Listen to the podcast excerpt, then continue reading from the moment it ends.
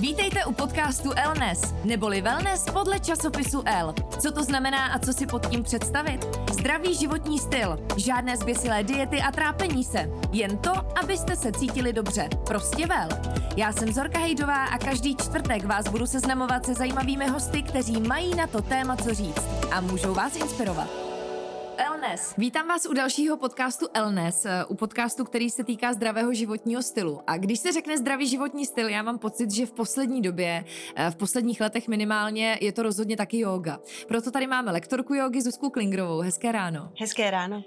Zuzko, já začnu trošku netradičně, ale když otevřu dneska ty sociální sítě a vlezu na ten Instagram, tak mám z toho pocit, že kdo není vyfocený v jogový pozici nebo ve stojici na hlavě, jako by ani nebyl. Eh, máte vy pocit, že to spíš škodí anebo pomáhá, že se dneska do těch stojek, zejména třeba na Instagramu, vrhá úplně každý? Pokud to všecko jde v duchu nějaký autenticity toho člověka, který to předvádí ty jogové pozice, tak s tím souhlasím. Ale bohužel skutečně spousta lidí to má jenom proto, protože doufá, že přes praktikování a focení jogových pozic se stane známým. Mm. Bohužel. Je to prostě velký trend, který všichni teď chtějí následovat, ale yoga asi není úplně pro každýho, nebo je? Uh, yoga je pro každýho, mm. určitě, ale samozřejmě je yoga a yoga. Uh, to, že udělám stojku, není yoga. Rozumím.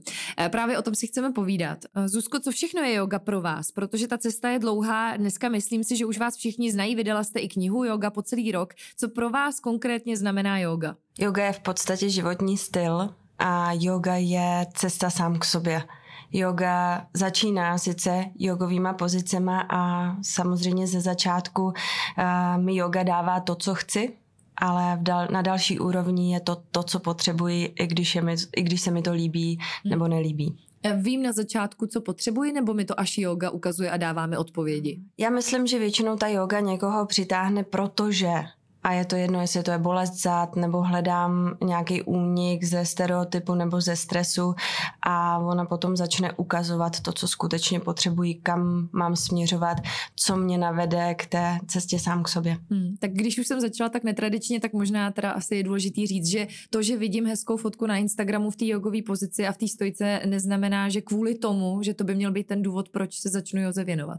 Jo, je to tak, ale bohužel spousta lidí to tak má a někdo u toho zůstane a někoho to právě posouvá dál. Záleží uh, na okolnostech, jestli skutečně ten můj cíl je udělat tu stojku a mám pocit, že se ze mě stane superhero a že budu lepším člověkem, tak uh, to je milná cesta. Většinou to je vlastně tak, že jiná, jedna závislost vytlačuje jinou. Mm. Že jsem závislá na tom, že jim čokoládu a pak začnu být závislá na tom, že piju smoothie smoothie a dělám stojky. Umí yoga opravdu vyléčit tělo i mysl? Určitě. Já se víc jak 15 let věnuju jogové terapii a já to hrozně nerada říkám začátečníkům, ale yoga mění lidský životy a těch eh, příběhů mám stovky. Měla jsem paní, která dělala v kosmetickém průmyslu a přišla na konzultaci taková nešťastná šedá myš, která dělala v PR a v marketingu a nebyla přesvědčená o tom, že je to její cesta, ale moc nevěděla, jak z toho ven. Měla nějaký zdravotní problémy, nějaký mentální problémy a dostávala ty úkoly, pracovala na sobě a najednou přišla paní, která měla rudý lak na nechtech, mm-hmm. což já už jsem začala pozorovat tu první změnu. A odešla z práce, odjela do Indie, našla si indického manžela a dneska dělá v neziskovce. Jo, neříkám, že to je cesta pro každýho. Mm. Já si myslím, že člověk může dělat v, já nevím, v nějaký nadnárodní společnosti a přesto žít spokojený život a vnímat ten pocit toho štěstí, který vyvolává to bytí v přítomném okamžiku a může prostě dělat v korporátu. Mm. To není cesta, že bychom všichni museli dělat v neziskovce. Mm. Já vidím jogu jako něco dlouhodobého, něco, co by člověka mohlo mohlo provázet klidně i celý život, ale uh, všichni hrajou o čas. Dneska všichni chtějí výsledky brzo a rychle. Za jak dlouhou dobu ty změny můžeme pozorovat, když s jogou začínáme, ať už po té fyzické stránce, protože yoga dělá krásná těla, to se ví, ale jednak i po té po psychické. Yoga každopádně učí přijímat to tělo toho tvaru, jaký je. To, že se potom stane ta změna, je fajn. Mm. Když ne, tak nevadí. Co se týká třeba bolestí zad, většinou ty výsledky vidím za nějakých měsíc až dva u těch lidí, když skutečně cvičí denně Hmm. A ne ve studiích, ale doma. Protože yoga je 60% o samostudiu a jak si krásně řekla, je to cesta na celý život. Vy jste zase krásně řekla, že yoga není stojka na hlavě, není to o těch jogových pozicích, tak co je yoga? Začíná to všechno u toho dýchání? Upřímně já vždycky říkám, když eh, když by si měla představit, že budeš bez pozice psa s hlavou dolů nebo bez stojky na hlavě, tak vydržíš bez toho roky.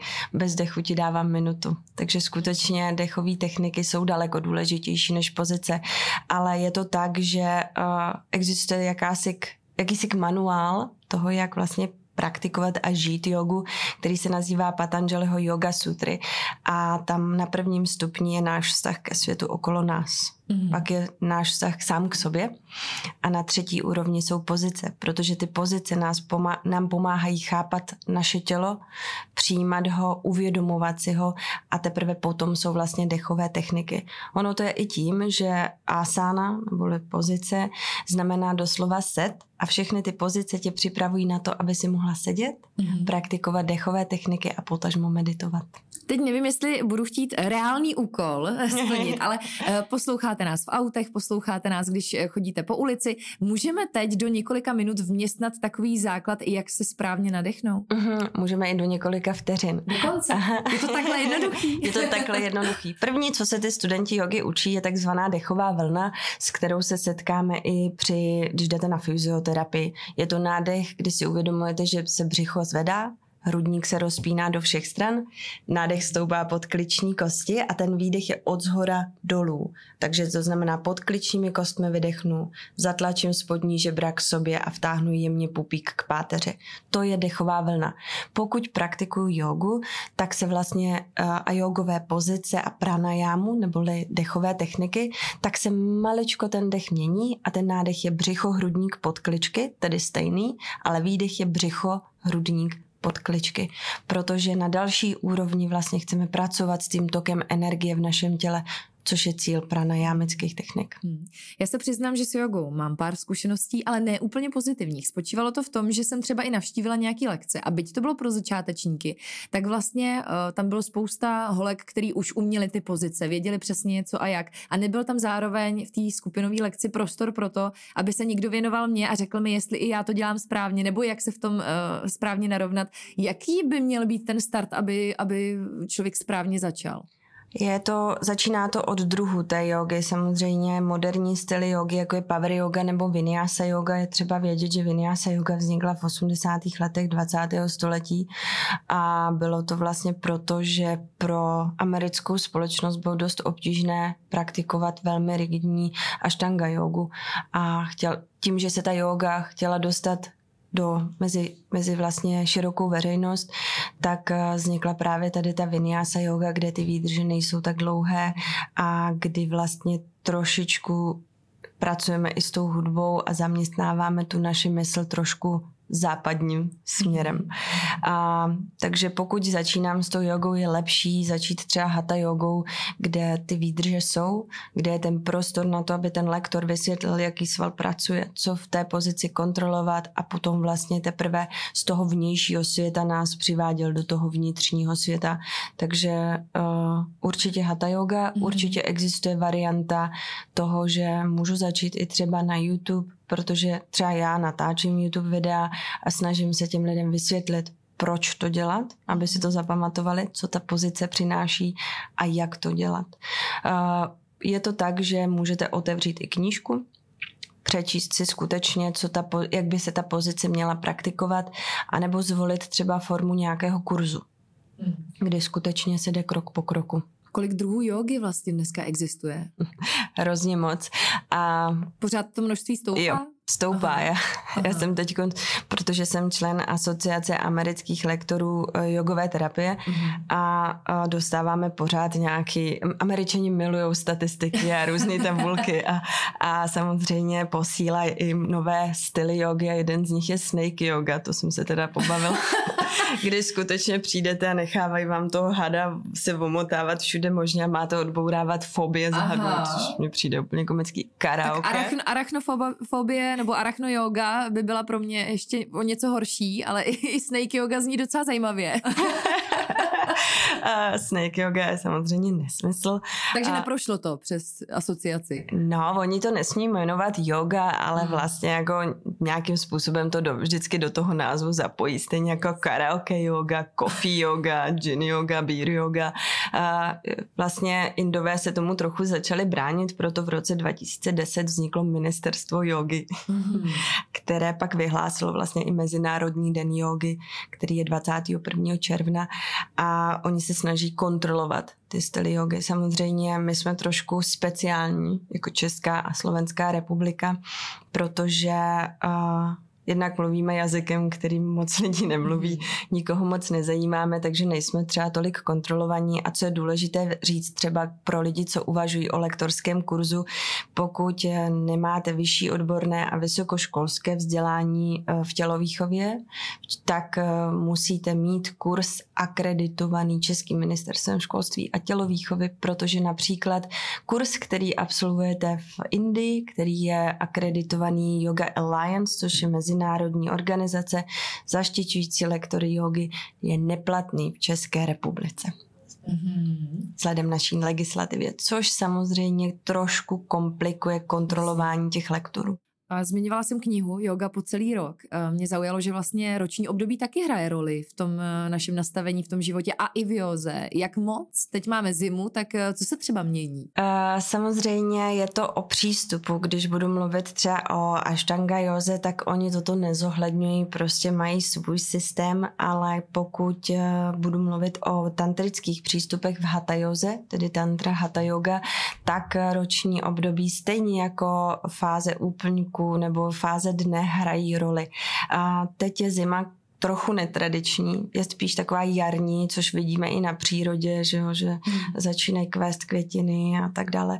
A takže nás hodně ovlivňuje uh, ajurvédská douša váta, což která má velmi silné podtóny kafy. To znamená, že ta váta neboli vítr je element vzduchu a éteru a naše mysl je trochu roztěkaná a nestabilní, což můžeme pocitovat samozřejmě, že máme trošku problém se víc koncentrovat, může to ovlivňovat kvalitu spánku. To, že jsou tam ty podtóny kafy, teď tedy, protože vlastně víc jarní zima velmi silné, to znamená, že se víc tvoří hlen v našem organismu, víc ta energie vlastně zůstává dole u elementů elementu země a éteru a způsobuje to lenost, letargii. Tom se poznává. a skutečně pro nás těžší uh, se donutit k nějakým výkonům. Ono je to i logické, protože vlastně, když se třeba kouknete do čínské medicíny, tak zima souvisí s orgánem ledviny a ledviny jsou energetickou zásobárnou našeho těla a skutečně v zimě se dočerpává ta energie. Tady pokud jste si dali novoroční předsevzetí mm-hmm. a chcete začít plnit teď, myslím si, že není úplně správný období, že tím, až vlastně začne víc nás ovládat potom ta pita, mhm. ohnivá doša, element eh, vody a ohně, tak se nám ty novoroční předsevzetí budou plnit líp. Což přijde kdy? A záleží, jaký bude počasí, Jasně. ale vlastně eh, tradičně to začíná někdy no, v polovině května. Už mm. jako ucítíte, že ta energie je hodně nahoře a že vlastně máte chuť se pohybovat, být venku. Ono to souvisí trochu i s tím, jak se prodlužuje vlastně den. Hmm. My jsme se bavili o tom, že yoga, ano, nejsou jenom ty pozice a není to jenom o tom pohybu. Yoga je vlastně životní styl, možná filozofie opravdu. Uh-huh. Uh, podaří se většině těch lidí, kteří do jogy a do toho světa jogy proniknou, uh, umět pracovat i s tou energií a dosáhnout nějakého vyššího levelu, který vlastně má tu větší hloubku? Já myslím, že uh, to je úplně nepodstatný. Mm-hmm. Že jenom ta cesta, to, že se začnu uvědomovat jenom třeba, co mám rád a co mám, nemám rád, co chci dělat a nechci dělat, je podstatou jogy. Jestli dosáhnu nějakého samády nebo nirvány, jiný slovo, je úplně nepodstatný. Navíc je třeba říct, že to není tak, že by ten stav byl trvalý. Může se, vám, může se to člověku stát, jde třeba na první, druhou, třetí, 20. lekci jogy a je ta yoga dobře vedená, tak eh, najednou může mít pocit, eh, že se zastavil ten čas, že se cítí dobře ve svém těle a že všechno je tak, jak má být. Dá se říct, kdy jste dosáhla nějakého nejzásadnějšího jogového okamžiku? A já si myslím, že to je někdy v roce 2007, když jsem se dostala na hinduistickou univerzitu úplně omylem, podle mě. Ale mělo to tak být. Aha. Tak eh, jsem šla z jedné lekce jogy a byla hrozná ta lekce. Já jsem v té době byla přesvědčená o tom, že mi to jde že prostě tomu rozumím mm, a najednou mm. tam došlo k tomu uvědomění si, že jsem úplně na začátku té cestě, cesty i přesto, že už se tomu věnu více jak sedm let a vyšla jsem ven, venku sněžilo, tak sněžilo, pršelo a já jsem se začala cítit úplně skvěle, bezdůvodně. A je to, já to přirovnávám k pocitu, protože lidi si to nevědí, jak si to představit. Představte si, že jste na dovolené a dovolená je super, vrátíte se domů a lehnete si do své postele. Mm-hmm. To je přesně ten pocit, kdy se zastaví ten čas a já si užívám tu přítomnost, ten, to své bytí v té přítomné, v tom přítomném mm-hmm. okamžiku. Úžasný. Uh, jaký jsou ty pocity dneska? Pořád je kam mířit, eh, jak se vzdělávat, jak se zlepšovat? Určitě, určitě. Každý klient, který přijde, je pro mě velkou školou a dává mi hrozně moc, protože každý je úplně jiný. A pořád je co studovat, pořád je co objevovat a myslím si, že, jak jste řekla, je to nekončící proces. Mm-hmm. Ještě se vrátím, jak jsme řešili ty různé styly a druhy jogy. Vyzkoušela jste všechny? co existují, nebo co a... jsou tak nějak schválený, nemluvíme o té snake nebo... joze. to jsem neskoušela, Aha. asi ani nebudu. My jsme vlastně v rámci toho studia ty zá, základní styly jogy měli. Takže o, přes Bikram, hot jogu, Iyengar jogu, yin jogu, restaurativní jogu jsem vyzkoušela ty styly té jogy. Je některý styl, který třeba úplně neuznáváte? Bikram jogu. Bikram yoga. Mm-hmm. Důvod? Protože to není yoga. Aha. a vlastně to popírá základy sportovního tréninku. A Indové tomu říkají franchise yoga, protože to je franchise, tak oni tomu říkají McDonald yoga. Fakt jo? Mm. Jo, je tam, jakmile něco zavřu do nějakého systému, do kterého nemůže ten lektor vstoupit, tak vlastně popírá princip sportovního tréninku, který říká, že 6 až 8 týdnů trvá adaptace na zátěž. Pokud tři roky pořád dokola cvičím stejné pozice, tak vlastně jednak ztrácím pozornost, tedy to může vést ke zranění a samozřejmě to tělo se nikam neposouvá. Další věc, žádný int necvičí v tomhle vedru. Pardon, ale všichni cvičí buď při svý svítání nebo po západu slunce, když mm. není 42 stupňů. Mm. Myslím si, že je strašně důležitý tohle říct, protože aspoň já to tak vnímám, zrovna Bikram yoga je u nás docela populární. Nebo se pletu? Uh, já myslím, že to začalo upadat, protože samozřejmě v Americe se proti tomu hodně jde. Uh-huh. A prokazatelně v roce 2016 zemře, zemřelo v Americe 100 lidí vlivem Bikram yogy. Já nevím, proč, bych, strašný. proč bych měla praktikovat něco, uh, co vede k, ke zranění nebo smrti, když to má to tělo ozdravovat. Uh, samozřejmě to nebyla chyba těch lektorů, uh, mohly tam sehrát okolnosti právě té velké zátěže toho tepla a nevíte, ten klient tam může jít tam mít já nevím, mm-hmm. angínu, brát antibiotika, spát dvě hodiny denně, protože samozřejmě tenhle ten styl jogy si hodně často vybírají lidi, kteří mají tendenci k sebemrskačství, mm-hmm. protože to víc než yoga je podle mě morální posilovna. Jestli přežiju hodinu, hodinu a půl v tomhle vedru, tak jsem super. Dokonce jsem slyšela teda od kamarádky, která byla na nějaký lekci a nejsem si jistá, jestli je to standardní, že člověk, když se mu třeba přitíží, udělá se mu nějakým způsobem špatně, že nemůže ani opustit tu lekci, je to tak?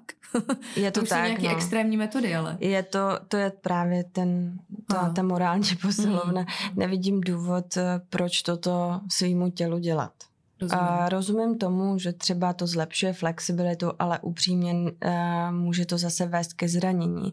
Ta flexibilita se přirozeně zvyšuje tím, jak se protahují, tak se vytváří v těch svalech kolagena elastan a ta flexibilita se dřív či později dostaví. To, co má yoga učit, je trpělivost a jestliže toho dosáhnu tím, že budu někde cvičit v nějakém vedru a něco si utrhnu, natrhnu, nemyslím si, že to je dobrá cesta. Hmm. Pojďme to zakončit pozitivně. Já jsem strašně ráda ještě pobavila o tom léčivém účinku jogy. My jsme tady už zmiňovali ten silný příběh na úvod e, klientky, která vlastně úplně přehodnotila svůj život a začala úplně znovu. Každopádně, co všechno se dá pomocí jogy léčit? Um, ta Existují vlastně výzkumná centra, eh, hodně jsou v Indii, já jsem jedno takové navštívila, kde máte přístup k tomu, že vidíte třeba Dám příklad, jak meditace mění šedou kůru mozkovou. Vidíte, jak dechové techniky ovlivňují, jak se synchronizuje během dechových technik vlastně činnost srdce a mozku. Vidíte, jak v horizontu času třeba ta praxe těch pozic ovlivňuje postavení páteře, což má potom samozřejmě vliv na funkci vnitřních orgánů, ať už je to endokrinní systém, tedy produkce hormonů v těle, nebo činnost vnitřních orgánů, játra, slinivka, slezina, žlučník, žaludek, migrény.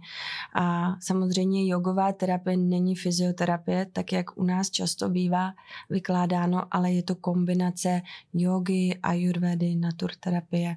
A ten člověk v první řadě, když přijde na takovéto sezení, se dozvídá něco sám o sobě, co je pro něj hmm. přirozený, s čím by neměl bojovat, ale měl by to kompenzovat. Mám na mysli například perfekcionalismus. Pokud jsem perfekcionalista, jsem třeba lékař, tak je to přece super. Hmm. A všichni mu jsme vděční za to, že je perfekcionalista. Ale ten perfekcionalismus vyčerpává tedy dostanu úkoly, jak vlastně dočerpávat ten vnitřní oheň, jak ho stimulovat, jak ho udržovat aktivní, aby nedocházelo k poklesu té energie u toho člověka. Takže skutečně je to mocný nástroj. Ohromným problémem současné společnosti je taky neplodnost. Hodně jsem třeba četla i o tom, že yoga může být ta cesta. Funguje i třeba v těchto směrech? Rozhodně funguje.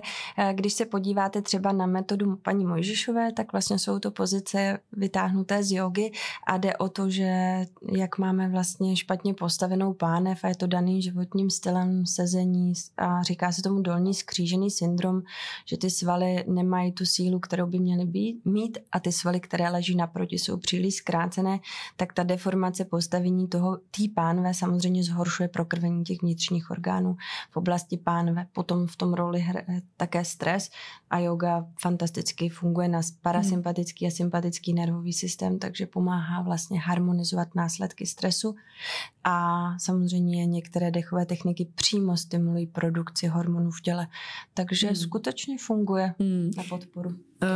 Četla jsem jeden rozhovor, kde jste zmiňovala, že každé sedavé zaměstnání je v podstatě zlo. Eh, je to tak, že bychom eh, měli každému, kdo sedí v práci třeba těch, řekněme, 8 hodin denně, což je dost, v té jedné pozici doporučit jogu a možná ji i takzvaně předepsat? Určitě, určitě. Je třeba zajímavé to, že ve Velké Británii se yoga stala součástí školní výchovy. Jo, mm-hmm. Že oni vlastně v těch školách tu jogu praktikují, protože už od dětství vlastně v těch školách sedíme. Takže si myslím, že když se třeba začne u těch dětí a ty děti to budou brát jako samozřejmost, eh, souběžnou součást jejich denního rituálu, tak eh, nám jako lidstvu bude líp. Tak to je, předpokládám, velký krok do budoucna i pracovat s těma dětma. Co si budeme povídat, u nás je to trošku nepředstavitelný. Myslím si, že se to trochu i zlehčuje, možná na to tady není kladený tak velký důraz. Je uh, reálný, že třeba v budoucnu by děti opravdu mohly mít uh, lekce jogy a že by se třeba větší důraz dával na tohle? Já znám spoustu uh, lektorů, kteří jsou třeba učitele v mateřských školách a oni to s nimi cvičí. Mm-hmm. Jo, já myslím, že uh, tak, jak se to dostává do našeho podvědomí, tak my potom vlastně jsme ti, kteří ovlivňují ty děti. Ne, nevím, jestli naše, naše zákonodárci to zařadí do osnov, to si myslím, že je velmi vzdálená mhm. budoucnost, mm-hmm. ale myslím si, že některé typy škol a školek, uh, pokud jsou vedeny lidmi, kteří mají tu zkušenost, tak už dnes se s jogou ve školkách i ve školách setkáme. Jak si vede Česká republika ve srovnání třeba s jinými zeměmi z hlediska kvality těch lektorů a hodin? Já už vidím ten výraz, který posluchači a posluchačky nevidí, takže asi na tom nejsme úplně dobře. ne. Řeknu Nejsme. to bohužel, hmm. že uh, to vzdělávání, třeba právě zmiňovaná Yoga Alliance změnila vlastně t, způsob certifikace lektorů od roku 2020, tedy velmi nedávno hmm. a vlastně trošku uh, si uh, pomazala hlavu máslem, protože si uvědomili, že i oni ty certifikáty rozdávali trošku lehkomyslně a já doufám, že to čeká i Českou republiku a Slovensko, ale zatím bohužel je to skutečně jenom 200 hodinový kurz. Mm. Za 20 mm. hodin anatomie, který, která je předepsaná jako součást toho kurzu, nemá šanci ten lektor se dozvědět to potřebné. Samozřejmě spousta lektorů nezůstane jenom u 200 hodinového kurzu a vzdělává se, ale někteří taky ne. A samozřejmě záleží, s jakým lektorem se potkají. Můžou potkat báječného učitele, který jim skutečně předá všechno potřebné, anebo je navede na tu cestu, kde si to zjistit. Ale spousta těch kurzů takto postavená není. A já třeba bych doporučila lidem, kteří uvažují o kurzu anebo ho absolvovali, si k jogovému kurzu udělat třeba i kurz zdravotní tělesné výchovy, protože 90% klientů, kteří na jogu přichází, nejsou zdraví. Ať už mají právě problém se zmíněnýma bolestma zad, horní dolní skřížený syndrom, nebo můžou mít vysoký krevní tlak a tak dále. A tak. Hmm. Zuzko, jak si vybrat správně lektora? Jak poznat toho kvalitního od těch špatných, kterých je na tom trhu přece jenom taky spousta? Já začnu asi úplně od, od začátku a to je hlas. Musí mi být příjemný ten hlas toho lektora. Neměl by mě iritovat, neměl by mě nějakým způsobem vyrušovat a neměl by mě uspávat. A samozřejmě ta osobnost toho lektora by měla bych se stotožňovat s tím, co říká ten lektor. A pak jsou to samozřejmě, pak je to způsob, jak vede tu lekci. A pokud se tam postaví a předvádí to, jak hezky cvičí, tak dobrý, můžu mu zatleskat, asi bych odešla z té lekce. Ten lektor by měl vysvětlit, jak ten pohyb dělat. Přece jenom ty jogové pozice nejsou úplně jednoduché a většinou, když jednoduše vypadají, tak mm. jsou technicky velmi náročné, vys třeba pozice lotosového květu, která uh, vypadá jednoduše a je opravdu velmi obtížná. Takže ten lektor by mi měl vysvětlit, jaký sval pracuje, zejména pokud do toho vstupuju a mám nějaký dispozice k hypermobilitě, tak to potřebuju vědět. Potřebuju vědět, jakou cestou do té pozice vstoupit a jakou odejít. To, jestli mi potom řekne, k čemu ta pozice je vhodná, je fajn, je to bonus, pokud to neříká, vůbec nevadí, to už je potom na tom samostudiu každého z nás, protože třetí niyama, což jsou vlastně ty e, v Patanjaliho yoga sutrách popsány cesty, jak se chovat sám k sobě, tak třetí niyama Svadhyaya mluví o samostudiu. A není to jenom studium jogových knih, textů, ale i studium sebe sama. Takže já potom vlastně doma studuju, co ve mně ta pozice vyvolává z toho vnějšího světa, jdu dovnitř, vnímám, co cítím a snažím se vlastně uh, ignorovat to, tu těkavou mysl.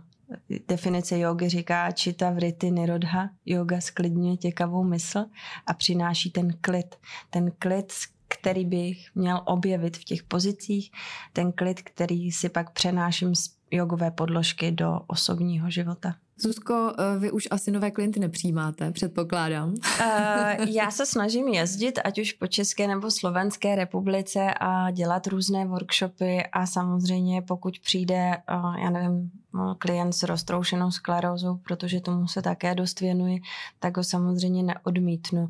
Je to tak, že já ho nemusím vidět na denní bázi, ani na, uh, někdy ze začátku třeba týdenní, ale potom je to o tom samostudiu a dostávají ty lidé, ty, ti lidé lidé úkol a vlastně musí pracovat oni.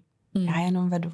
Tak kde vás můžeme třeba potkat? Kde si můžeme zacvičit jogu pod vaším vedením? Určitě kousek odsud v Rýgrových sadech na Praze 2 ve studiu Yoga Lounge. Je to spíš, není to klasické jogové studio, protože si myslím, že těch jogových studií je spoustu, takže tam vlastně cvičím jenom já hmm. a mám tam právě hodně ty individuální lekce té jogové terapie, anebo potom rezort svatá Kateřina, kde vlastně cvičím a mám různé workshopové víkendy, kdy ty lidi upozorňuji na tom, co je yoga, jak praktikovat ty pozice, co jsou dechové techniky, že součástí jogových pozic jsou nezbytně tělesné zámky, jinak se skutečně jedná o jogovou gymnastiku mhm. a o, o ty stojky. To, že dáváte velkou energii při joze vy eh, ostatním, to je jasná věc. Nabíjí vás to taky zpětně, anebo naopak je to někdy vyčerpávající? Určitě, já bych chtěla říct, že vlastně yoga není mým povoláním. Já se, ne, yoga je, samozřejmě lidi mi za lekce platí, platí, nebudu říkat, že ne, ale spoustu věcí dělám vlastně zdarma a živí mě něco úplně jiného. Já si myslím, že yoga je částečně posláním.